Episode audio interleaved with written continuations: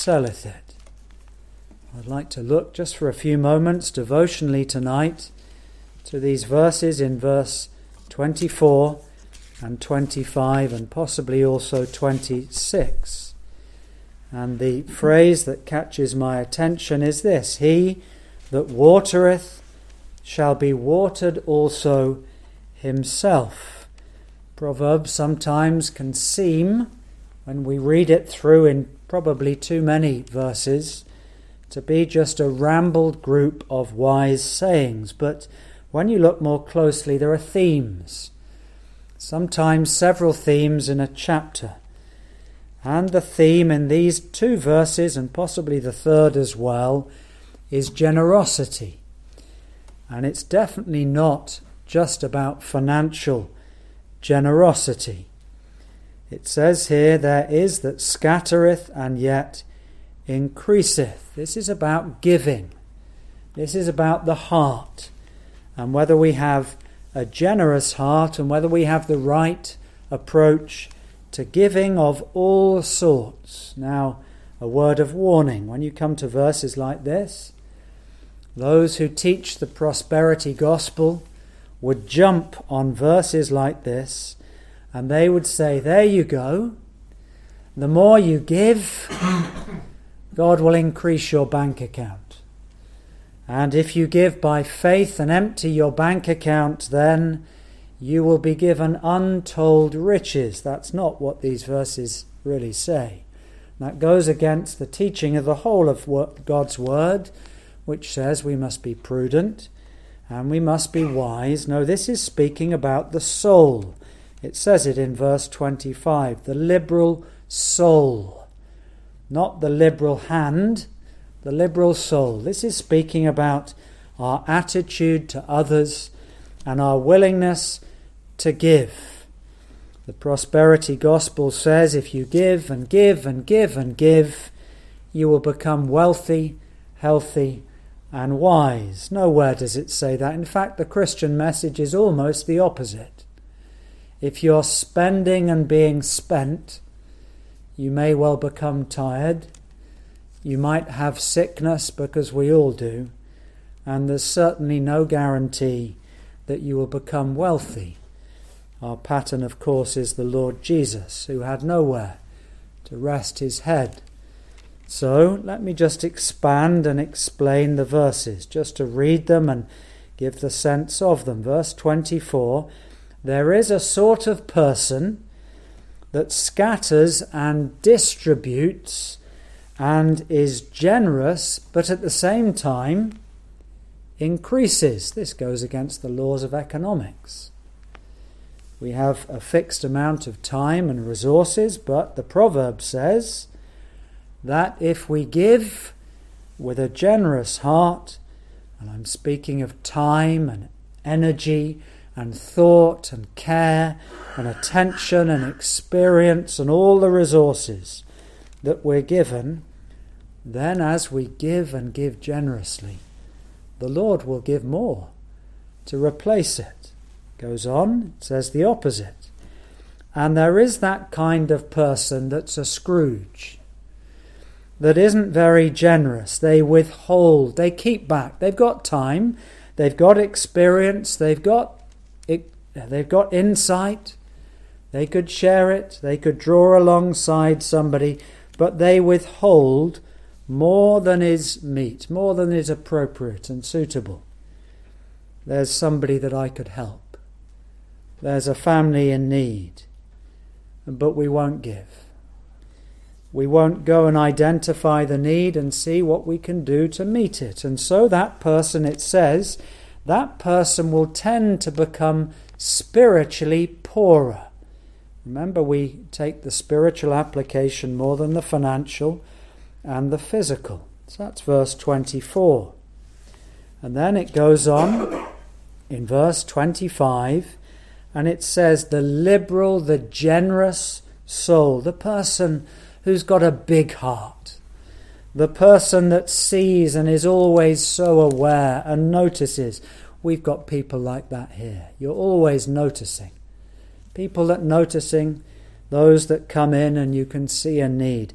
the generous, the liberal, the observant soul shall be made healthy and spiritually blessed. And then here's the phrase He that watereth shall be watered also himself. It literally means the person who is a blessing to others will be blessed by the Lord. So let's use two illustrations to look at these verses. In verse 24, I think the picture that the writer, probably Solomon, has in mind is repeated from verse 18. It's the sower. It's the sower that goes out with seed. And just imagine if you spread the seed generously, you're going to have a bigger crop. But if you're very parsimonious, very Scrooge like, and you hold back your seed and you don't sow it very generously, you're not going to have such a big crop. Now, you can't take this to the extremes if you fill the whole field with seed.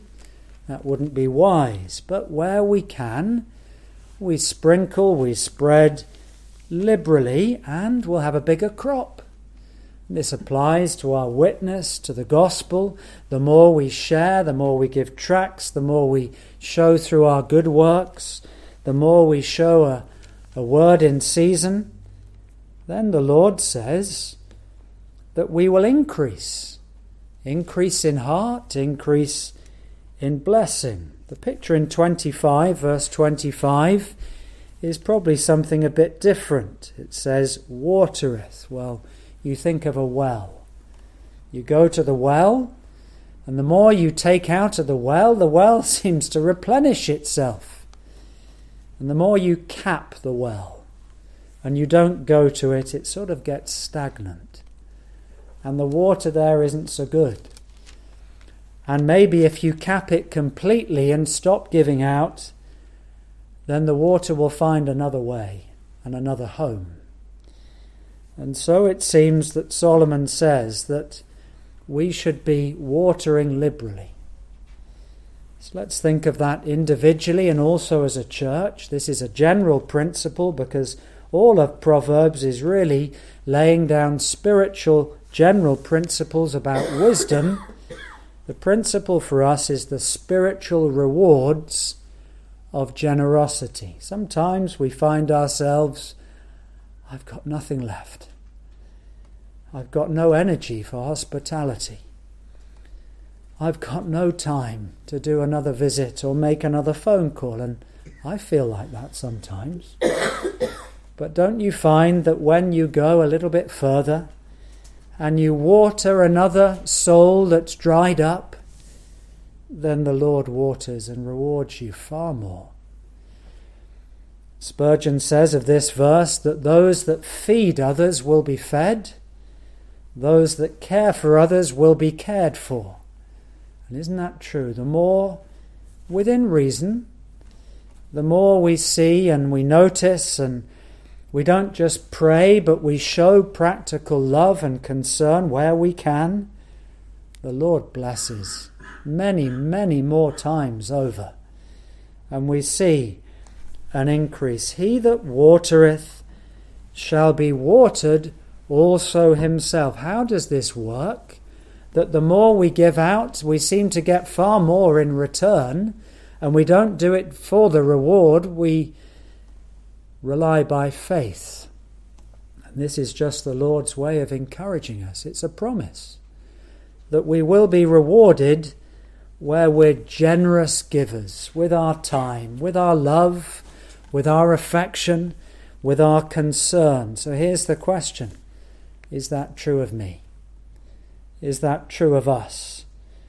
Would we take this principle laid down in these two verses and be spiritually even more generous with our time, willing to forgive, willing to show compassion, willing to pray and to keep praying, and to be so earnest.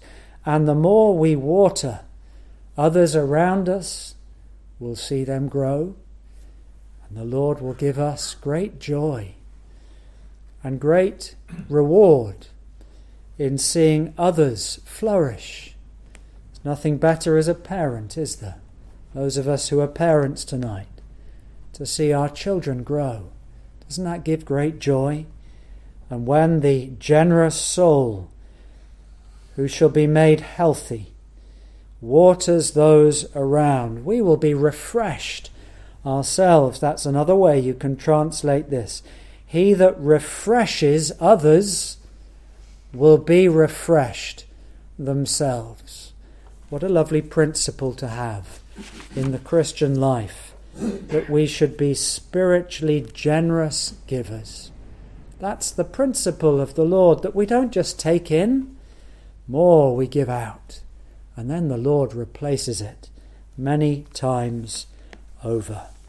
Well, I trust that will stir us this evening, that this would be our heart and our attitude in prayer and in practice. Let's sing our second hymn this evening.